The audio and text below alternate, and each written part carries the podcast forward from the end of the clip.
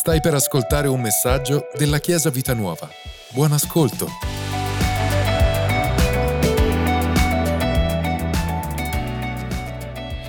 Questa mattina il tema è che stile ed è proprio di quello che stiamo andando a parlare. Però prima voglio spiegarvi come è nata. Io insieme a Manuel siamo, siamo i responsabili di, di, questo gruppo di adolescenti. Siamo partiti nel 2016 e siamo ancora vivi, lavoriamo con gli adolescenti e siamo sopravvissuti. Anzi, siamo sempre più motivati anno dopo anno perché è bellissimo vedere quello che hanno, quello che fanno e quello che possono fare, perché c'è tanto potenziale in loro. È più o meno dal 2017 che facciamo questa domenica, quindi è veramente tanto tempo e abbiamo visto tanti ragazzi passare da questo pulpito e tanti ci hanno dato. Questa mattina parliamo di stile, non di moda, perché? Perché la moda è dettata dal tempo, ma sapete, non, non basta mettersi quello che ha su un manichino per essere stiloso. Lo stile è qualcosa di personale e in uno dei nostri incontri abbiamo proprio riflettuto su questo e quindi nasce questo, questo tema, nasce questa giornata e nasce anche dal fatto che lo stile, vedete che lì ci sono i predicatori, nessuno di loro è in giacca e cravatta. Okay? Nessuno di loro porta una camicia. Perché? Perché c'è uno stile che appartiene a una generazione. E quindi abbiamo riflettuto come il il credente deve avere stile, nel vivere Dio deve avere stile.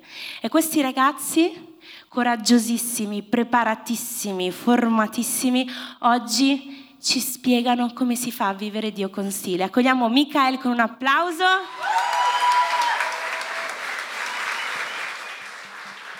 Buongiorno Chiesa, oggi vi, par- vi parlerò di un episodio significativo della vita di Gesù Penso che molti di noi conosciamo la moltiplicazione dei pani e dei pesci, quindi prendiamo le nostre Bibbie, andiamo a Matteo 14 e leggiamo dal 13 al 21.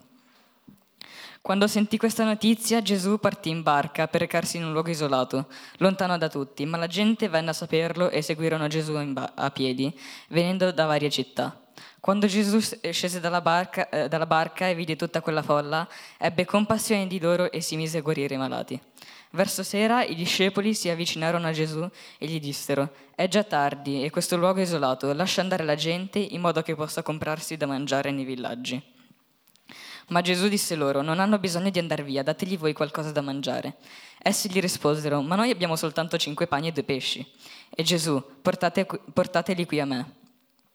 Allora Gesù ordinò di far sedere la folla sull'erba, prese i cinque pani e due pesci, alzò gli occhi al cielo e disse la preghiera di benedizione. Poi spezzò i pani e li diede ai discepoli, e i discepoli alla folla. Tutti mangiarono e ne ebbero abbastanza. Alla fine raccolsero i pezzi avanzati e ne riempirono dodici ceste. Quelli che avevano mangiato erano circa 5.000 uomini, senza contare donne e bambini. Nel versetto 14 notiamo che c'è scritto, quando Gesù scese dalla, barca e vide tutta quella folla, ebbe compassione di loro e si mise a guarire i malati. In tutta la Bibbia notiamo che la, compass- cioè, che la compassione è la caratteristica principale della natura di Dio. La compassione a sua volta è spinta dall'amore. Gesù non ha chiesto a quelle persone se erano buone o cattive, lui ha dato da mangiare a tutti e ha guarito anche i malati. Eh, l'amore di Dio non può essere rivolto solo a un'elite, a un gruppo di persone che ci va a genio, ma deve essere rivolto ad ognuno. L'amore a sua volta viene da una profonda relazione con Dio. Infatti non è possibile avere una relazione profonda con Dio senza dedicargli del tempo. Nel versetto 13 c'è scritto, quando sentì questa notizia, Gesù partì in barca per recarsi in un luogo isolato. Nei Vangeli si nota molte volte che Gesù andava in luoghi isolati a pregare. Questo significava che aveva bisogno del tempo da passare col Padre. E se aveva bisogno del tempo vuol dire che, che glielo doveva dedicare e doveva anche accantonare degli impegni. Nel caso di Gesù lui è Dio, ma nel nostro caso è ancora più importante perché ci aiuta, ci aiuta ad agire come ha fatto Gesù in quell'episodio.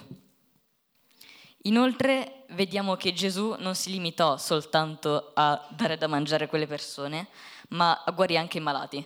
Penso che per tutti, per tutti, noi il cibo è necessario, no? Però, però lui appunto decise anche di guarire i malati. Quindi dobbiamo crescere nella compassione, che è la caratteristica principale della natura di Dio, Poi dobbiamo essere compassionevoli con chiunque perché non sappiamo cosa sta vivendo, bullismo, situazioni familiari difficili, dipendenze, e dobbiamo avere il cuore morbido e spinto dall'amore compassionevole di Gesù. Nel versetto 19 c'è scritto, allora Gesù ordinò di far sedere la folla sull'erba, prese cinque pani e dei pesci, alzò gli occhi al cielo e disse la preghiera di benedizione. Poi, poi spezzò i pani e li diede ai discepoli e discepoli alla folla. Era la prima volta che Gesù stava compiendo un miracolo di quella portata. Infatti non era un miracolo del tutto indifferente, in quanto il suo grado di responsabilità era molto alto. Stava, stava dando da mangiare a più di 5.000 persone. Lo sento solo io questo hype, questa aspettativa enorme su di lui o siete con me? Immaginatevi, lui è qui che sta per compiere il miracolo e si ferma un secondo e secondo me fare poteva fare solamente due cose. O abbassare la testa e tirarsi indietro per la paura di fallire, oppure compiere il miracolo sapendo che lui era Dio. E invece lui fa molto di più. Vediamo il suo stile si mette a guardare il cielo, alza gli occhi al cielo e compie il miracolo sapendo che in Dio lui aveva tutta l'autorità.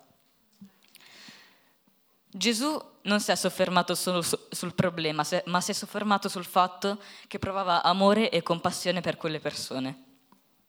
Nella nostra vita ci sono e si creeranno dei problemi ma, e non possiamo impedire che accadano, ma possiamo decidere come affrontarli. Possiamo o abbassare la testa e farci schiacciare dall'ansia, possiamo o affrontare la testa alta, però cercando di farcela solo con le nostre forze, senza l'aiuto di Dio, o possiamo alzare gli occhi al cielo e, co- e compiere quel miracolo e superare quella situazione difficile sapendo che in Dio abbiamo tutta l'autorità della vittoria, di vincere. Tutto questo è frutto, le conseguenze di, di una giusta scelta. Alza- alzando gli occhi Gesù, e, e, moltiplicando i pani e i pesci, Gesù non, so, non, solo diede da mangiare a tutte le persone, ma raccolsero anche pezzi avanzati, ben 12 ceste, cioè tanta roba. Quindi nella nostra vita, se decidiamo di superare quella situazione difficile con, l'aiuto di Dio e che, sapendo che abbiamo l'autorità in Lui, possiamo non solo superare quella situazione difficile, ma anche ricevere più di quello che abbiamo chiesto. Grazie mille. Ora do la parola a Federica. Buongiorno Chiesa, sono Federica e oggi vi, par- oggi vi parlerò di come guardare gli altri. Allora, partiamo dal punto che tutti pecchiamo e ogni giorno facciamo una netta distinzione del peccato. Quindi esiste il peccato piccolo, come dire una bugia, il peccato medio, rubare, peccato enorme come uccidere, e restiamo legati al sistema di leggi che abbiamo assimilato e imparato, e in questo non c'è nulla di male. Però spesso ci dimentichiamo che tutti abbiamo peccato. Se noi andiamo in Giovanni al capitolo 8, troviamo la storia della donna colta in adulterio.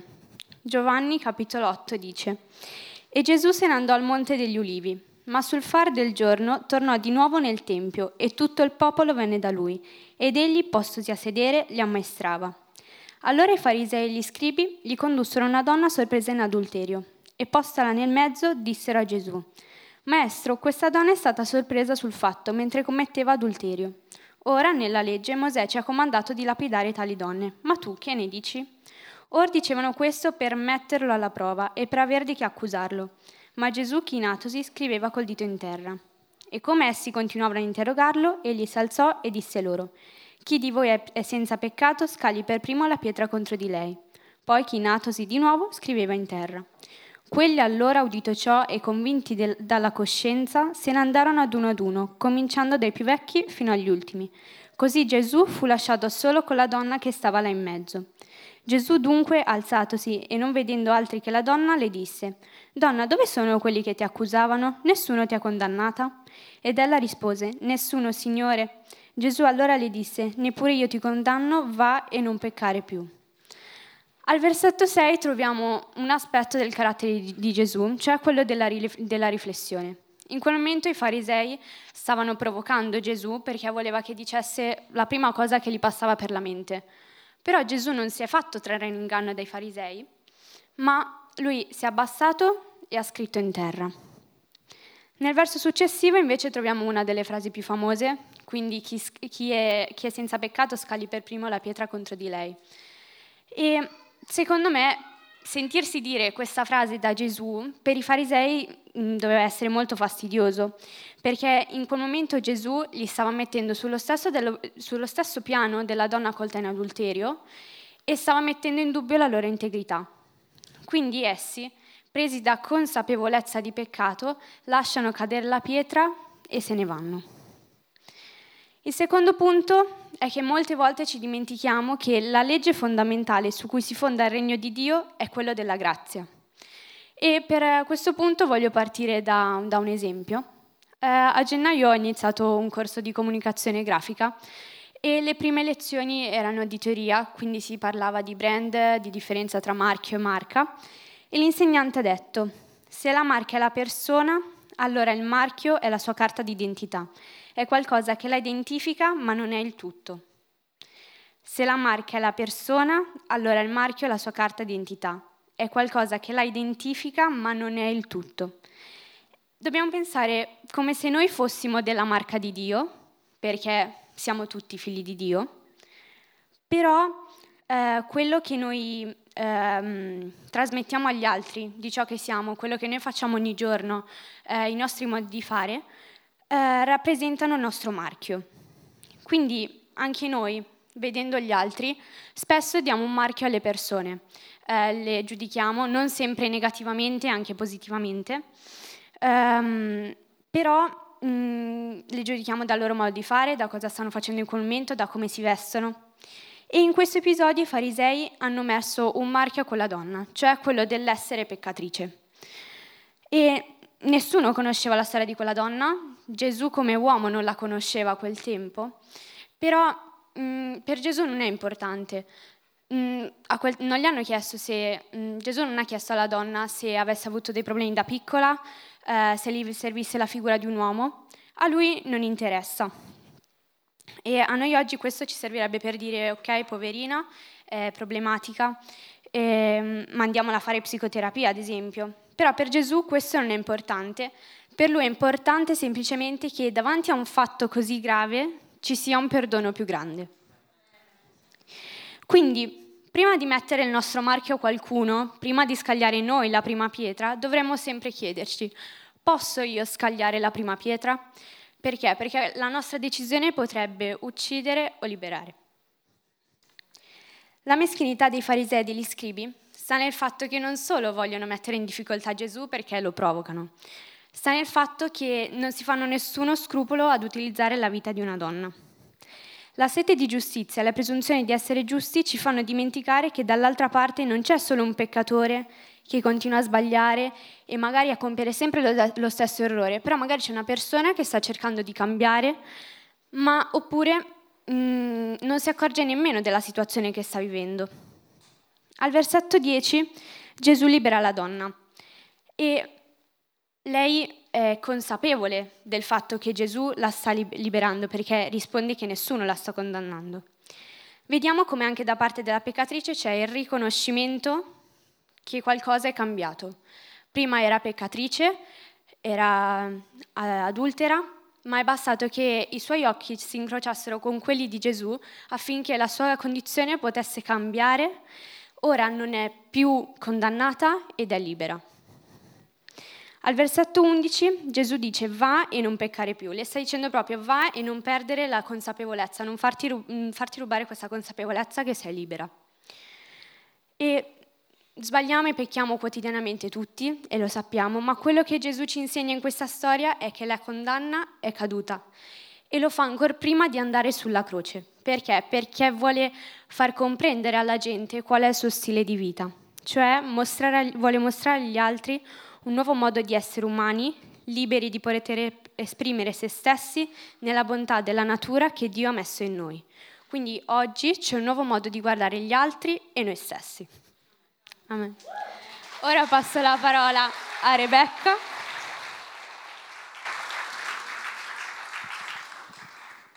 Buongiorno Chiesa, oggi vi voglio parlare di come incrociare lo sguardo di Gesù. Vi leggo un passo della Bibbia in Matteo 9:20. Ed ecco una donna, malata di un flusso di sangue da 12 anni, avvicinarsi da dietro, gli toccò il lembo della veste, perché diceva fra sé, se riesco a toccare almeno la sua veste sarò guarita. Gesù si voltò, la vide e disse, coraggio figliola, la tua fede ti ha guarita. Così come questa donna viveva con la sua sofferenza da 12 anni e la teneva lontana dalla vita sociale, non la faceva sentire impura e non all'altezza, così intorno a noi ci sono persone che stanno cercando il tuo sguardo, perché hanno bisogno di te. Infatti le persone intorno a noi stanno aspettando la manifestazione dei figli di Dio. Ma ci possono essere due grandi ostacoli in questo. Il primo è che nessuno conosce la tua fede. A volte siamo dei credenti un po' in incognito, siamo delle super spie, ma non lo dobbiamo essere, perché ad esempio Gesù, uh, quando se n'è andato dal Tempio, eh, cioè quando se n'è andata nel Tempio, perché prima viveva con i suoi genitori, ha iniziato proprio in quel momento a, a vivere consapevolmente di essere, diciamo, il motivo per cui tutti noi lo seguiamo cioè la sua nascita stava annunciando qualcosa di soprannaturale. Um, si potrebbe dire lo stesso di ognuno di noi? Hai già fatto una scelta consapevole nella tua vita che ti, che ti definisce credente? Se ancora non hai risposto a questa domanda, ti invito oggi a pensarci. Che cos'è che nel concreto nella mia quotidianità può definirmi veramente cristiano? Chiaramente sappiamo che la nostra fede non si basa sulle opere, ma le opere sono soltanto una conseguenza di scelte ben radicate che abbiamo fatto nel nostro cuore. Personalmente nella mia classe e nella mia chiesa, cioè nel, nella mia classe, nella mia scuola, sanno che io sono credente, sanno che credo in Dio, sanno che vado in chiesa ogni domenica e a volte questo è stato un motivo di attrito o di presa in giro. Però sapete cosa? A me non me ne importa, perché loro saranno quelle persone che mi chiederanno preghiera nel momento del bisogno e io voglio essere lì per loro. Quindi come primo punto per poter incrociare lo sguardo di chi ha bisogno, se non è ancora successo, oggi devi prendere una decisione, una decisione importante, perché mh, le persone che hanno bisogno vogliono vedere il tuo sguardo e nel tuo sguardo quella speranza che normalmente non vedono negli altri. Quindi questa decisione la prendi oggi e la devi prendere oggi e devi dire io voglio manifestare Gesù in quello che faccio. Amen, Chiesa? Ti do alcuni esempi pratici nella tua quotidianità. Poi ad esempio se sei a mangiare con i tuoi colleghi o con i tuoi compagni puoi pregare per il cibo Oppure puoi scrivere un post-it e attaccarlo al tuo PC o al tuo diario. Però devi vivere liberamente la tua fede proprio come fai qui in chiesa. Il secondo punto è che non sei facilmente raggiungibile. L'altra faccia della medaglia è un'eccessiva perfezione che non fa avvicinare le persone che hanno bisogno a te. Sei così dentro che ogni tua frase inizia o finisce con grazie a Dio, a Dio piacendo. Non è un problema se lo fai, non, non siamo qui per giudicarti, però ti vogliamo dare un'alternativa per farlo con più stile.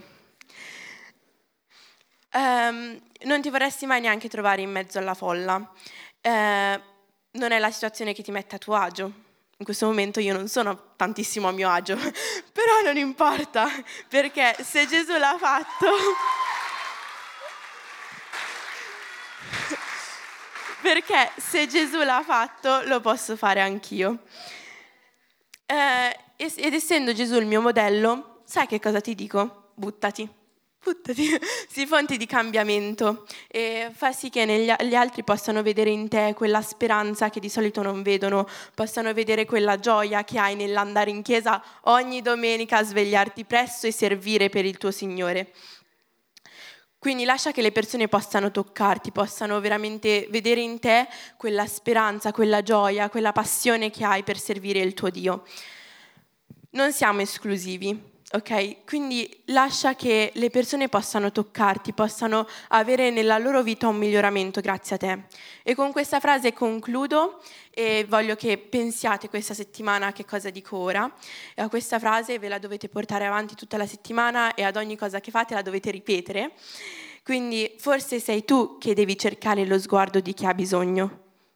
E con questo concludo e presento Esther che predicherà.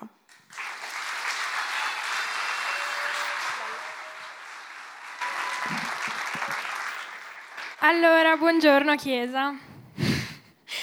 Riprendiamo un po' da dove ci siamo lasciati, facciamo un riassuntino. Abbiamo detto che un credente alla moda, al passo coi tempi, è un credente che ha sempre lo sguardo verso Gesù come esempio di vita. Sappiamo che un credente alla moda, al passo coi tempi, è un credente che eh, sa guardare sempre agli altri, ai bisognosi. E, um, il nostro sguardo deve essere eh, sempre verso Dio per poter manifestare tutta la sua compassione, la sua bontà.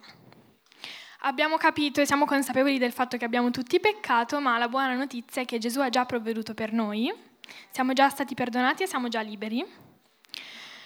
Quindi noi adesso dobbiamo guardare gli altri con la stessa compassione, senza giudizio.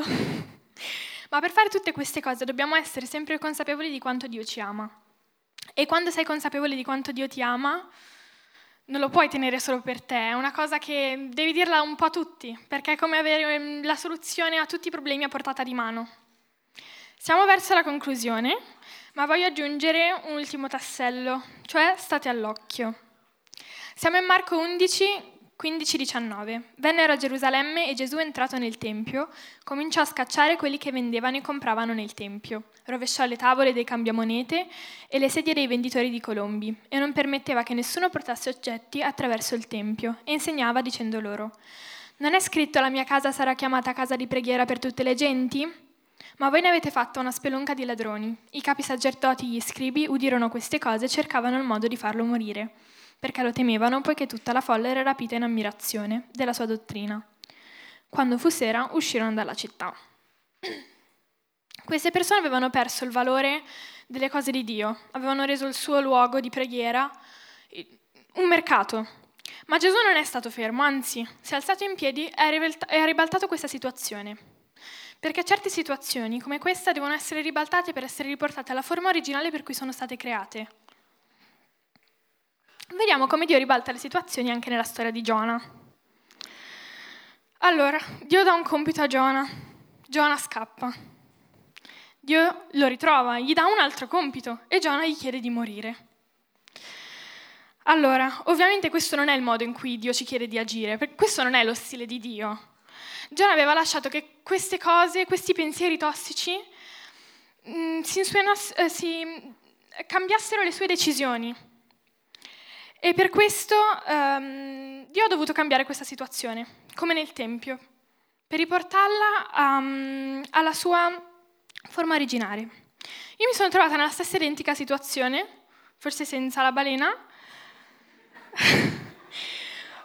Ogni giorno mentre andavo a scuola, io quando vado a scuola con la mamma, in macchina facciamo la solita preghierina. Quel giorno avevo un'interrogazione importantissima, cioè Avevo studiato, però non mi sentivo per niente pronta. Allora la preghiera è stata, Signore rendimi invisibile ai occhi del professore. Sono entrata, mi sono seduta, la lim era accesa, quindi si vedeva il registro e la freccettina del computer. Scendeva, saliva e si è fermato il mio nome. mi ha interrogata, ma come è andata? È andata benissimo anzi non poteva andare meglio. Ma se non mi avessi interrogata quel giorno, magari non sarebbe andata così bene la prossima volta. Io mi sono fatta prendere dalla paura, anche se non dovevo. Devo fidarmi di Dio, perché lui aveva un piano per me. Stare all'occhio significa sorvegliare qualcuno o qualcosa con estrema attenzione, senza mai distogliere gli occhi. E noi dobbiamo stare molto attenti, perché ci vuole pochissimo a far diventare un, un tempio un mercato. Ci sono tante cose nella nostra vita che ci possono distrarre dal piano di Dio e rubano spazio alle cose importanti. Noi siamo chiamati a custodire la nostra vita, il nostro tempio e il nostro corpo. Mentre leggiamo questo versetto, il gruppo lo deve prepararsi. In 1 Corinzi 6,19 non sapete che il vostro corpo è il tempio dello Spirito Santo, che è in voi e che avete ricevuto da Dio, quindi non appartenete a voi stessi. E in Giovanni 14, 15, 17, se voi mi amate osserverete i miei comandamenti, io pregherò il Padre ed egli vi darà un altro consolatore perché sia con voi sempre, lo Spirito della verità, che il mondo non può ricevere perché non lo vede e non lo conosce. Voi lo conoscete perché dimora in voi e sarà in voi. Gesù ha creato questa forte aspettativa per i discepoli, perché gli ha detto che anche se lui non ci sarebbe più stato fisicamente tra loro, sarebbe arrivato lo Spirito Santo a vivere in loro e che attraverso essa avrebbero fatto cose ancora più grandi di quelle che ha fatto Gesù sulla terra. Questo hype è cresciuto così tanto che dopo la morte e la resurrezione di Gesù, i discepoli ricevettero il battesimo nello Spirito Santo e questa mh, potenza iniziò a vivere in loro. Il Signore ha grandi piani per noi, ma dobbiamo stare attenti. Dobbiamo stare all'occhio e avere i nostri occhi sempre puntati su di Lui, proteggere sempre il nostro Tempio, per poter vivere a pieno tutte le meraviglie che ha per noi.